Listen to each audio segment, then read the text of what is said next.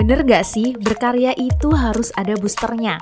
Atau ada pemicu yang bisa melahirkan ide-ide spektakuler gitu? Ide kreatif, liar, pokoknya bisa mendobrak segala pemikiran yang ada untuk berkarya. Hai hai, halo. Selamat datang di Akyun Podcast, podcastnya Akyun. Ngomong-ngomong soal berkarya, aku pribadi dalam berkarya biasanya proses terlama itu nemuin ide.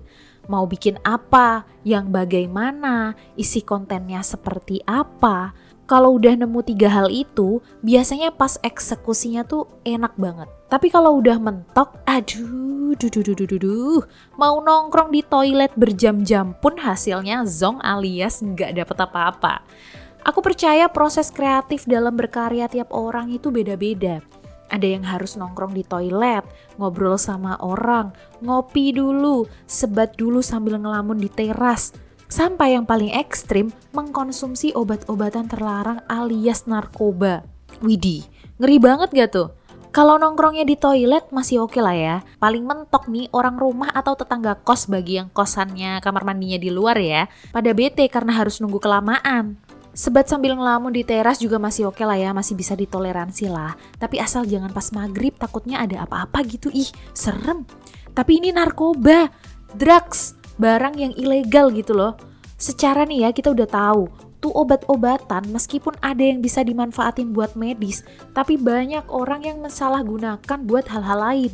Aku sempat baca nih beberapa artikel di internet yang mewawancarai beberapa mantan pengguna. Rata-rata mereka gunain narkoba jenis sabu. Kenapa sabu? Karena menurut mereka selain harganya terjangkau dan kalau sakau itu nggak sesakit pakai heroin katanya, katanya loh ini, momen ternikmat pakai sabu itu malah pas ngeraciknya, pas ngerakit alat-alat untuk menikmati si sabu itu tadi bikin alat-alatnya itu ya berasa bikin mahakarya gitu sampai akhirnya digunain. Ada kebanggaan saat buat alat-alatnya Bu. Dan lagi efek yang ditimbulkan itu bikin nagih, bikin percaya diri, jadi bisa nggak ngantuk, bisa keluar ide-ide cemerlang waktu kerja, yang mungkin ya kalau lagi normal udah nggak bisa mikir apa-apa saat itu. Tapi masa iya sih harus mengkonsumsi sabu dulu kalau mau berkarya? Selain dilarang negara, agama apa pun aku yakin nggak pernah menganjurkan untuk mengkonsumsi barang haram tersebut. Secara nih ya sabu termasuk narkoba yang dampaknya ngerusak psikis dan juga fisik. Mungkin iya jangka pendek hidup berasa oke, percaya diri waktu presentasi, bisa ngeluarin ide-ide yang keren waktu brainstorming. Tapi buat jangka panjangnya, bakal nambah dosis terus karena rasanya ukuran biasanya udah nggak nendang lagi. Terus pengen nambah lagi nambah lagi. Belum lagi perubahan mental dan perilaku yang akhirnya berimbas pada lingkungan dan kerjaan. Rata-rata para pengguna itu harta bendanya habis cuma buat beli barang begituan. Untuk fisik banyak jaringan dalam tubuh yang rusak gara-gara mengkonsumsi obat-obatan terlarang tersebut. Badan jadi nggak oke nggak fresh. Udah jadi nggak karu-karuan deh pokoknya. Masih syukur kalau hidup lah kalau udah dipanggil duluan sebelum tobat, kan yang ngeri. Ih, amit-amit deh. Tapi gini, gini nih, gini. Berkarya itu nggak seinstan itu. Seninya ngide emang nggak seinstan itu. Ada proses di baliknya. Namanya juga proses, berarti ada step by stepnya ya kan. Semakin konsisten dalam berkarya, tentu hasilnya akan semakin baik. Percaya deh sama jam terbang. Masa iya kita pengen sukses padahal kerjaannya cuma rebahan sama scroll TikTok, Instagram doang? Berkarya itu bisa berangkat dari apa pun. Yang paling dekat nih, misal berkarya berangkat dari keresahan.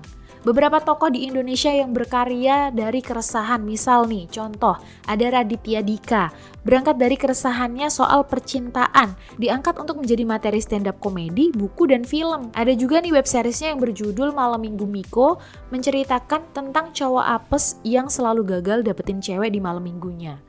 Panji Pragiwaksono, materi stand-up komedinya berangkat dari keresahan-keresahan di sekitarnya. Dari isu sosial hingga politik meskipun agak mepet juga ya materinya ngeri juga sih. Lagu-lagu nasionalisme berangkat dari keresahan untuk membangun semangat berjuang masyarakat Indonesia kala itu untuk membangkitkan semangat dalam perang dan berjuang untuk merebut kemerdekaan. Artis moral berangkat dari keresahan mengkritik kebijakan-kebijakan yang kurang pas gitu di masyarakat dan masih banyak lagi. Intinya nih ya, ide bisa didapatkan dari menggali keresahan-keresahan. Jadi nggak ada tuh harus pakai ini dulu, itu dulu, harus pakai narkoba jenis ini dulu, jenis itu dulu buat maju berkarya. Enggak lah, semua udah ada di dalam diri kita. Aku baca-baca juga nih di artikel lain, ada dari website BNN bahwa kasus penyalahgunaan di kalangan remaja di Indonesia semakin meningkat sebesar 24 sampai 28 persen. Remaja jadi pasar empuk bagi para pebisnis narkoba karena mereka bisa jadi pengguna dalam jangka panjang. Coba nih bayangin anak 15 tahun make sampai umur 40 tahun. Seberapa banyak uang yang harus dikeluarkan anak itu untuk memenuhi kebutuhan yang terus naik dosisnya jika nggak puas sama dosis yang biasa dia pakai gitu. Berapa ratus juta, miliar, atau bahkan triliun rupiah yang para pebisnis itu dapatkan jika anak usia 15 tahun sampai 40 tahun itu dikalikan remaja di seluruh Indonesia. Gila nggak tuh? Ngeri nggak tuh? Tahun 2017 tercatat pengguna narkoba mencapai 3.376.115 orang dalam rentan usia 10 sampai 59 tahun. Sedangkan di tahun 2018, penyalahgunaan narkoba di kalangan remaja mencapai 2,29 juta orang pada rentan usia 15 sampai 35 tahun, which is adalah usia-usia produktif Gak miris. Gila gak tuh?